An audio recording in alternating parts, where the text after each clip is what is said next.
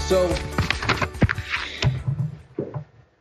for something a little bit different than we've been, sort of the, the track we've been taking so far, I think, um, has been a bit more, I suppose, rational, I guess might be a, a good word for it. But there's something to be said, especially in the apologetic vein, for something that hits a little bit more subjectively, I suppose, or I don't know, I guess you can phenomenologically, you know, put it put it any way that you want. Um, one thing that you will see there, there there's books and things like that on what people have called imaginative apologetics. Whether or not you think it's a good way of putting the topic, I suppose could be a discussion for a different day. But nevertheless, I think it does hit on something true in the sense that if an apologetic simply appeals to right reason, you're simply not going to catch everyone in the sense that it doesn't appeal to everyone in the same way.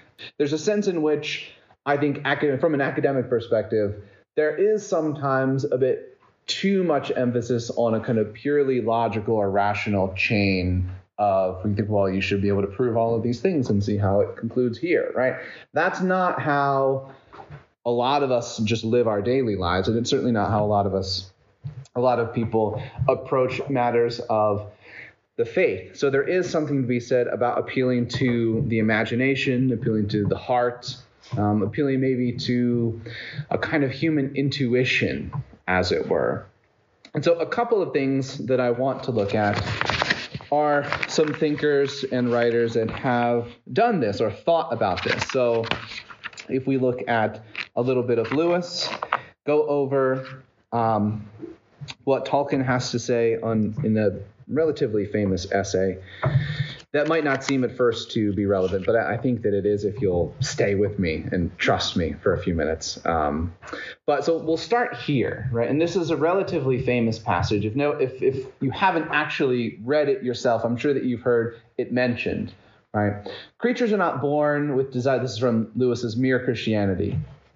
Creatures are not born with desires unless satisfaction for those desires exists.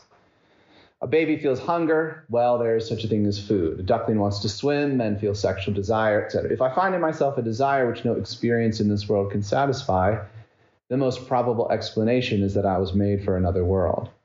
If none of my earthly pleasures satisfy it, that does not prove that the universe is a fraud. Probably earthly pleasures were never meant to satisfy it, but only to arouse it, to suggest the real thing. So, in in a word, he I think Lewis is expressing something that um, would get us too far afield. But when when St. Thomas, for instance, talks about the natural desire for God, right? He talks about the fact that in nature, right, we have desires, and that there is no natural desire that is frustrated, right? Otherwise, it wouldn't be within our nature. Right? You can't have our desire for right, our thirst right? We may not be able to find water, right? But it doesn't. But the fact that we thirst means that there is something capable of slaking that thirst, even if we can't actually find it and we die in the desert without reaching it, right? It's within us. So when he looks at this desire for that desires that nothing on earth can fulfill, right? What he's getting at is that innate sense of the human orientation towards something transcendent that transcends what we can find and what can appeal to us at a purely natural level. So I think that that I think that that makes sense. Um, in uh, what's what is it in Chesterton's? It's not orthodoxy. It's the um, the everlasting man. I think is where Chesterton says that art is the signature of man. So he talks about it, that's an apologetic for the faith. And one of the thing, one of his major points of reference is the fact that human beings are the only ones that create art. Right? And there's a reason for that. Right? That's the lower beasts, right, don't feel a need to express themselves in a particular way. And so when he looks at art, he says, well, look at the cave paintings, right? From the very beginning of history, we've seen that there's been this sort of upward thrust of the human spirit to creation. Why would that be? Right? So for Chesterton, it's well, it's art itself, right? The fact that we just make anything, really, and then especially um, what we might, what we sort of commonly call art, as in artwork. In Tolkien's essay on fairy stories, he addresses largely the same thing just through his own lens of writing um, writing fiction, writing writing fairy stories, as he calls it. So when Tolkien asks the question, right, well, what is a fairy story? It's kind of apologetic for the art form at first, and then it moves to something that I think is a little bit more profound, maybe maybe exponentially more more profound. Depends on how it strikes you, I think. So when Tolkien begins to talk about this, has has anyone read this essay before? Okay, it's yeah, it's relatively short. It might take I don't know 20, 30 minutes, something like that. It's it's pretty short, so you could sit down and read it in the span of half an hour, probably at the most. Um, so he talks about this word fairy, and he talks about how he says, well, it's you know it's more akin to the way that we talk about magic, and most of them are tales about the adventures of men in what he calls the perilous realm. And he asks, well, what's the purpose? What's the purpose of the fairy story? And so he says, well, it's the, the magic of the fairy story lies in the work that it does. So it's not an end in itself. So he would he would he would look at maybe literature that just becomes a kind of certain fantasy literature as almost narcissistic, right? If it's just for the sake of entertaining, I think that he would view that as a kind of maybe uh, you know, subcategory, right? It would be kind of less than what it's meant to be. And one of these, one of these, one of the work that it's meant to do is that it's meant to satisfy these certain primordial human desires that we all find ourselves with, to survey the depths of space and time, to hold communion with other human beings. Uh, he looks at it. He looks at the origins of the fairy story. Right there, they're as ancient as human records go. It's a kind of universal art form. Maybe not in the sense that you know you're you're seeing kind of epic, um, epic fantasy or epic novels all the way back, but just as it goes, it's a universal art form. So it seems to be something that's natural to human beings to create in this way. So wherever there's language, he says, you have this genre of the fairy story. So not that it's has literal fairies in it all the time, but it's, it's why he spells it in the, the particular way that he does to to set it off. So in the literary art of fantasy, man becomes a sub creator, right? So that's Tolkien's famous sort of coinage, right? This sub man is a sub creator. We sub creation is something that is reflective of our being created in the image and likeness of God, right? One of those ways is that we create, we make things just like God does. So in these stories, in these narratives, he talks about how there's there's three faces to them, which again are linked to our natural desire for what is transcendent. So there's a mystical face to it, which he says points us towards the supernatural the magical face that directs us towards the mystery of nature in itself, and then the mirror, which offers us a self reflection on who we are as human beings. Something else he asks is he, well, it seems like, and maybe you're sitting here asking, you know, looking at me side eye and said, well, isn't this, isn't this stuff for children, right? Aren't fantasy stories for children? He says, well, um, there, you know, these this kind of tale is often derided as childish and for children, and often they can be right in the hands of a poor author. That's what it is. But it's kind of an accident that we've ended up sort of thinking about fairy stories and fantasy as a childish endeavor. Um,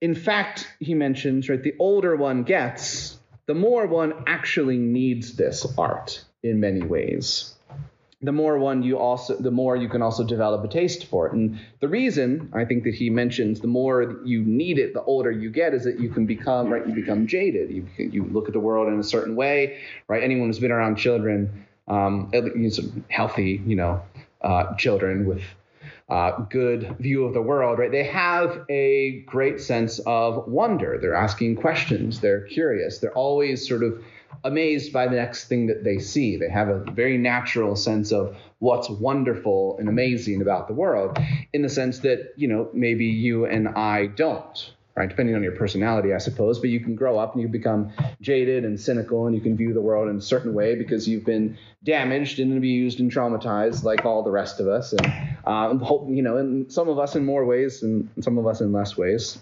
hopefully.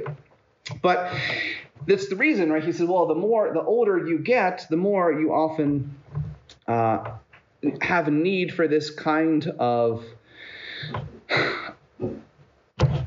encounter, I think he would call it, with with this kind of art.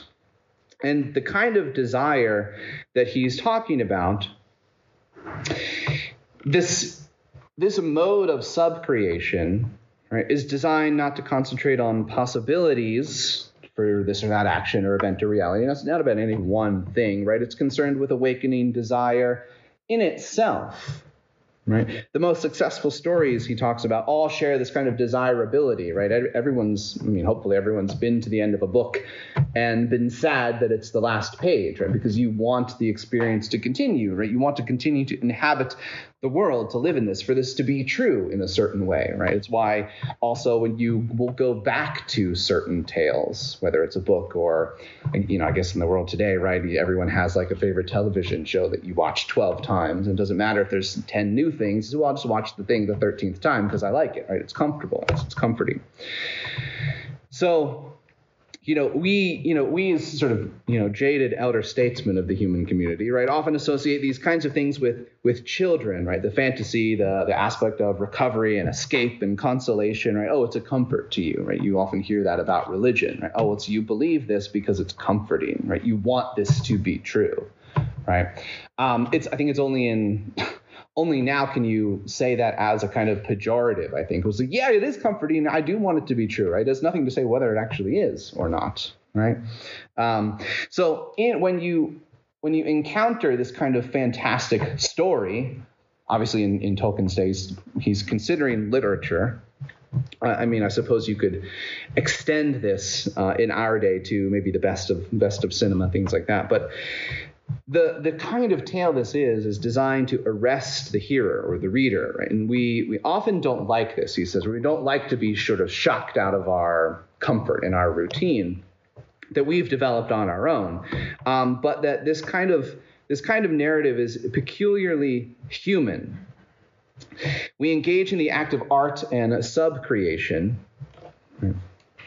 Because we ourselves are made, and more importantly, are made in the image of our creator. So we are creators because it's part of what flows out of our identity as made in the image and likeness of God. Now, in the, the narrative structure that he talks about that can seem childish at times, he talks about this as, these aspects of recovery, escape, and consolation. Tolkien says one of our primary flaws is not being able to see the truth of what's in front of us. I think that's very true in many ways. Um, and so, narrative, story, is needed to regain a clear vision for seeing the world, for seeing reality in the manner that we are meant to see it. And so, the fairy story for Tolkien helps us to regain a kind of clarity to our vision. It's uh, I think in, I think he use, he uses the phrase to clean the windows of the soul to free our sight from the blurriness of familiarity. And often he says this occurs by what he calls the Mooreeffoc fantasy. Does anyone know what that is? If you're sitting, let's say you're, you're sitting down, you know, and you sit down at a table and you look through a glass door and you see that word on the glass door, right? You're inside what?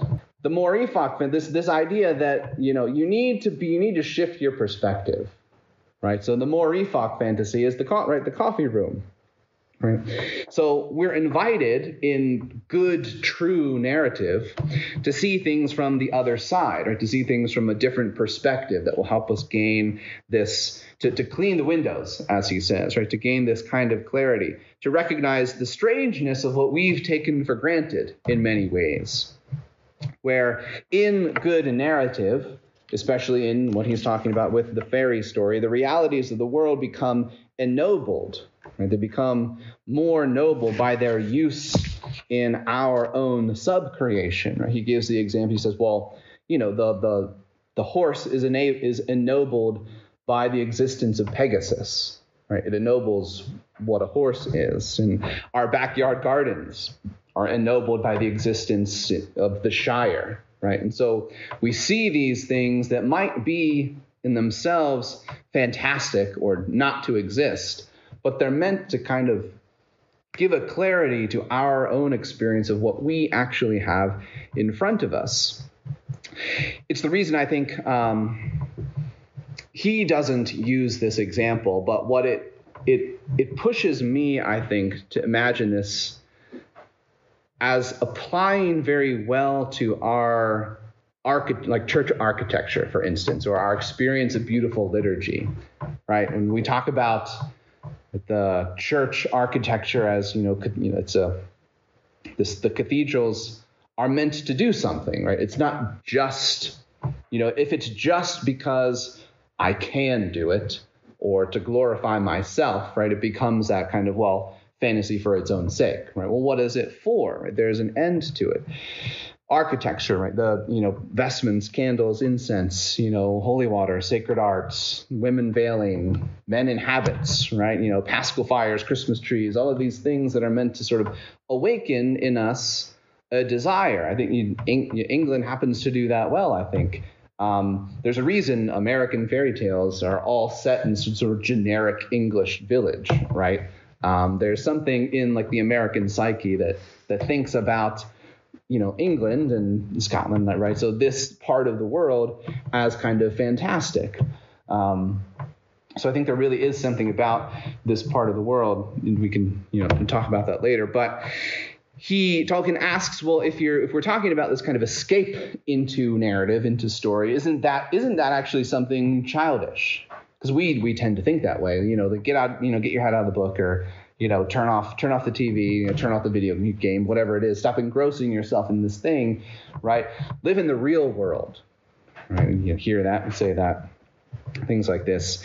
Um, but Tolkien points out, he asks the question, right, is, you know, is the imprisoned man uh, childish or scolded for attempting to escape his own prison? I said, well, no, he wouldn't, do that.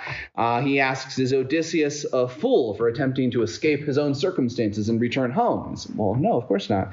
Um, and so his, his conclusion, right, is that we, we've convinced ourselves too often that what we've manufactured and enslaved ourselves to is the real world.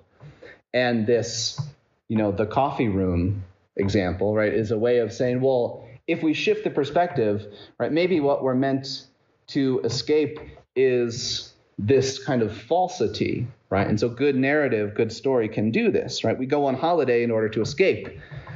But we know that once Monday comes around, we've got to get back to the real world, to how things really are. But is is that really the case? Right? That's the opposite of the case in many ways. The real world is the world we encounter. You know, the, the child will tell you the real world is you know finding a really cool seashell at the seashore not going back home and being forced to go off you know to go off to school for eight hours a day and be scolded right? So if you ask them which of those two is the real world they'll be very happy to tell you even though most of us adults would say well get back you know school and work that's the real world. So escapist mentalities exist right? Because we often long to escape what we created and what we've created and sort of fallen into. And so we have this desire, right? Tolkien continues to say, to escape to a previous age in which we could delight in our surroundings and in the work of our hands. Right. There's something really interesting, at least a sort of phenomena that maybe only exists on social media. I don't know. Um, but what, something that I'm sort of personally kind of like very interested in is old architecture and sort of good urbanism, this idea that, you, that really kind of that doesn't really exist in the states, but it exists over here, right? Because you you know everything was built before cars, and so things are built for you know people and walking. And so you, you get this sense, you see pictures of, you know, whatever it happens to be, any of the old Cotswold towns, right? You walk around and people see pictures of this on the internet and say, well, that's, you know, that's not realistic. And, you know, we need to build, you know, people need cars and people need to do this. And it's like, well, which of these two is more I mean, realistic or which one is more built for a human scale, right? The, the American mindset is like, you need the car, need to drive and everything else. And they see these pictures of what seems to them to be these fairy tale villages and streets and houses and but you but you're here you go you go like people people live there. Like this is just real life for many people. And so anyway this this kind of escapist mentality right? People see this oh that's it's fantasy right? It's not real. Well come over here there's real people live in you know live in Bourton-on-the-Water right? It's just yeah i mean it's a tourist destination for a reason though right? It gets back to that idea well what what do we desire right? What's what's actually real you know, you, do you desire it for a vacation and though it's not actually real, or do you desire it because there's something in your heart that sees something beautiful and very human, and you're attracted to it? So when we see ugly, I mean, when we see ugly things, right, the ugliness of the world tends to point us away from itself, right, to something beyond that. We tend often to associate ugliness with vice and evil. Right? We don't often imagine, right? How do we picture the how do we picture the evil queen in the story versus you know Snow White or the princess, right? Who who's ever imagined the Blessed Virgin to be an ugly woman, right? You associate beauty and virtue, and you associate, and it's not an accident in Tolkien's mind. Right? This is not something accidental. So, and here's where I think it gets us back to our you know, overall lecture topics, right? This fulfillment of innate desires. When Tolkien talks about this, he's not talking about frivolous things, right? He's not talking about, um, you know, something frivolous that a child might that the child might want to do, right? To have the power to fly or to, um, you know, to sprout wings and fly or to develop gills and swim in the bottom of the ocean, right? It's not that kind of desire, right? That doesn't fit the kind of creature you are. It's about something more serious and profound. He he continues, right? The and for him, this gets back to things that we sense that we've been cut off from. So, not something that would be brand new, right? That would be kind of beyond us in a way that is um, extrinsic or, or artificial. This idea of sensing as a human being, right? If you you know walk in the forest, right, that there's something about nature that you're meant to be connected to. So this idea that there's a kind of ancient separation between the realms that we've been cut off from. And obviously, this goes back all the way for a Christian, right, to the Garden of Eden, right? There was meant to be a kind of harmony about the cosmos that we don't experience anymore, unfortunately, right? Has anyone read, um, back to Lewis, has anyone read the, the Cosmic Trilogy, the Space Trilogy, it's called? Of, I mean, everyone's read like Narnia, basically, right? Everyone knows Narnia right? But like almost no one has read the Cosmic Trilogy. So Lewis wrote Lewis and Tolkien, right? Challenge, right? Uh, they they basically challenge each other. Lewis and Tolkien. They say, well, Tolkien says, okay, well you you know Lewis, you you write a uh, like a space trilogy, and Tolkien was supposed to write a time travel trilogy. He never did. That's too much time in Middle Earth. Uh, but Lewis actually got around to it. And if you haven't read it, I really recommend reading them. I think that they are. I mean, they're. I think that they're better than Narnia in a certain way. Uh, right, Narnia is not like a. I mean, Narnia is great, but it's not like this is re- like this is the best literature I've ever read. Right, there's a lot of flaws to Narnia, is is um, sort of wonderful as it is. But the space trilogy is almost like if have you read um, the Abolition of Man? Lewis's Abolition of Man's written 60 pages, maybe. So it's like if if Lewis took the Abolition of Man and wanted to make it a kind of um, cosmic space travel like apocalyptic kind of horror trilogy. That's basically what it is. Um, I've read it like four or five times. Can talk about going back to stories that we like. Um, but it's there's a character at the end. I will try not to spoil anything, but he has an affinity with these animals that end up that keep showing up around where he lives. And there's something about Lewis showing this what Tolkien I think is talking about here, this sense of we've been cut off from nature, right? This this figure who becomes more and more filled with divine grace and participating right in the divine life with the angels also becomes the one who's able to kind of communicate with the animals in a particular kind of way. So this idea that you would go back right to this almost Edenic state where to be human, you think, well, is to be more in tune with with nature and the rest of the cosmos. And then the most serious fulfillment, right? The most innate desire. I talk about not frivolous, right? But it would be the great escape. Talk about escapist mentality, right? The ability to cheat death, right? That's the true escape from what we've tricked ourselves into thinking is reality.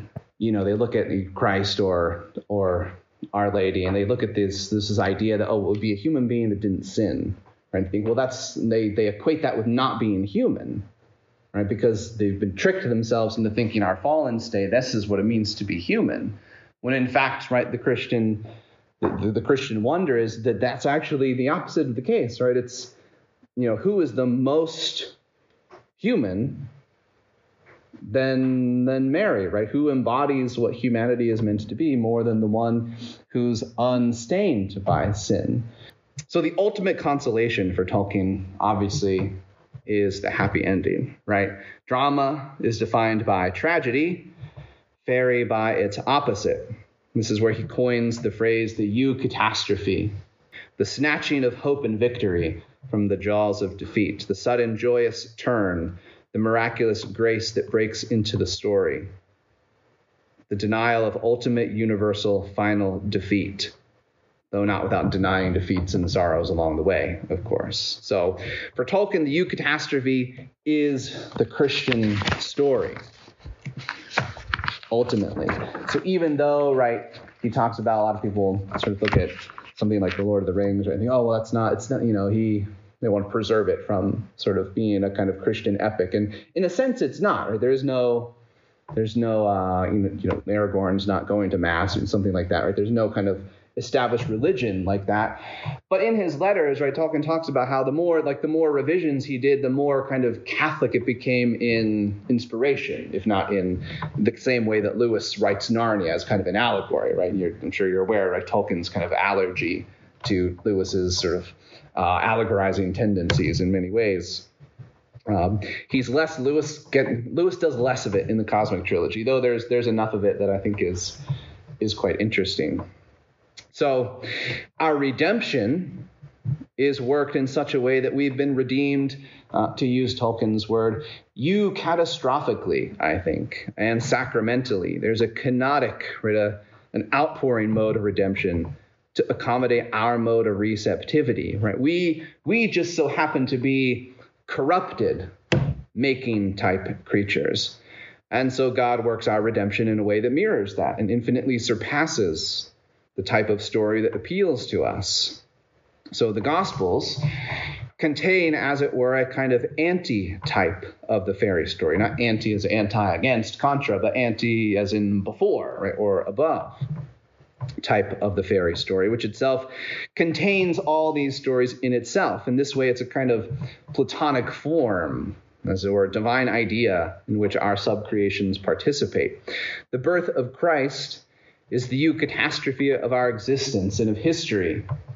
And the resurrection itself is the eucatastrophe, eucatastrophe of the incarnation. And in Tolkien's words, right, there's no other tale that we would rather discover is actually true.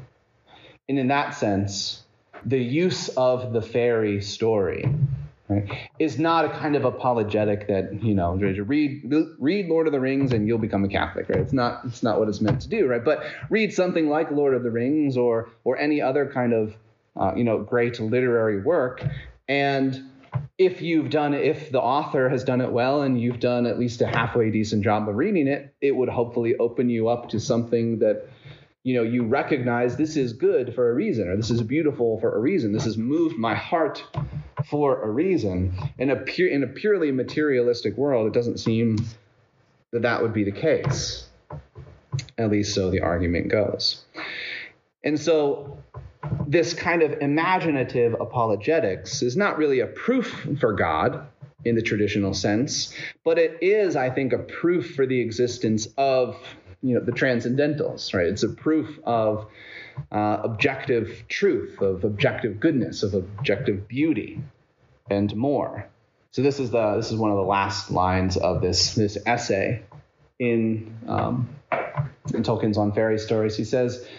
The birth of Christ is the eucatastrophe of, eucatastrophe of man's history. The resurrection is the eucatastrophe of the story of the incarnation. This story begins and ends in joy. It is preeminently the inner consistency of reality. There is no tale ever told that men would rather find was true, and none which so many skeptical men have accepted as true on its own merits. For the art of it has the supremely convincing tone of primary art, that is, of creation. To reject it leads either to sadness or to wrath, which in many ways, I think, is part of not, you know, John, John Paul doesn't read Tolkien's on fairy stories and write Fides et Ratio, but one of the things that Fides et Ratio does, right, is talk about how one of our primary problems in the 20th and 21st century now is our tendency to a kind of fatalism or nihilism. Right? When you have lost faith and then also have lost your ability to trust your own reason, your own experience of the world, which is what the fairy story is meant to do, right? It's not meant, again, it's fairy story is not meant to make you Catholic, although it, it, it has in many ways because it points to this objective natural reality, right? It's meant to awaken your human nature. When you lose that too, it leads to everything that occurred in the 20th century. Right? It leads to the world wars. It leads to communism and fascism, and it leads to nihilism, which often is what I think we're dealing with in many ways now with a lot of the gender ideology stuff, right? People don't trust themselves and don't know who they are, and they end up hating themselves for it because they want to know who they are. They want to be able to trust their own experience, right? And so when you want to when you want to completely change what you can through technology and medicine, and become something else, right? I think that that is a perfect encapsulation of our desire to subcreate, right? And also to recognize our own identity. Now, because we're fallen, it ends up in a twisted, twisted way, right? But you think, I don't think there's anyone who would object to this conclusion, right? The rejection of the gospel and the rejection ultimately of our ability to, to know and recognize things that are true leads to sadness and anger, it seems to be even more the case, right? And he, of course, Tolkien's writing this in, actually, gosh, I don't know when he wrote this. Maybe the 50s. I'm not sure. Um, but yeah, 50, 60, 70, 80 years ago. So when we talk about this, this desire, right, that we're looking for, right, this longing, um, the the mere existence of longing challenges in many ways our purely materialistic, purely naturalistic conception of the universe. When you talk about wish fulfillment, right? Again, on the one hand, can seem childish, but it opens up the possibility of something greater, right? Religion, as opposed to being the opiate of the masses, it just comforts you, it sort of soothes you, uh, it's just what you want. Um, there, there's nothing that really runs counter to that interpretation of religion than the lives of the saints. I mean, the the greatest saints don't seem to have used religion as an opiate, right? If anything, they've used religion to abuse themselves. Some people, right? So that's that's kind of the two ends that people say. On the one hand, oh, religion, it's an opiate, it's just about comfort, and also look at those weirdos like whipping themselves in the back and fasting and killing themselves and, and through all of this stuff, right? So because you've got both sort of both extremes as objections, chances are the saints are right there, right down, right down the middle, right? It's this desire, this truth that the saints and martyrs have found that runs totally counter to this idea that it's pure wish fulfillment, pure, you know, satisfaction of what you might want, everything else. Yeah, I don't, I don't know if I could invent a religion more counter to our fallen human desires than Christianity in many ways, right? So it's less about the specifics in the end, the you know what you might desire, because right as you know thomas talks about you know, what makes us happy. And lists all the different things that could make us happy right? So it's not about the what's it's about the existence of longing per se right? And so reading good literature right presenting truth and beauty is about cultivating this kind of longing right? Cultivating genuine genuine lasting desire and joy. So it's about juxtapositioning right sort of cheap goods versus true goods, right? The cheap goods are what lead you to sadness and wrath, right? The things that you choose because they might seem good in the moment or because you've been tricked into thinking them or you've sort of developed bad habits, right? Uh, all those kinds of things lead to this kind of sadness and wrath. Whereas the lasting goods of the world, which this good art is meant to sort of reawaken a desire in you for, is is what will be truly the the opposite, right? This idea that um, genuine subcreation leads the human spirit to what is true, good, and beautiful, and then hopefully, right, that allows you to be transcend, to open to, to the transcendent supernatural realities as well.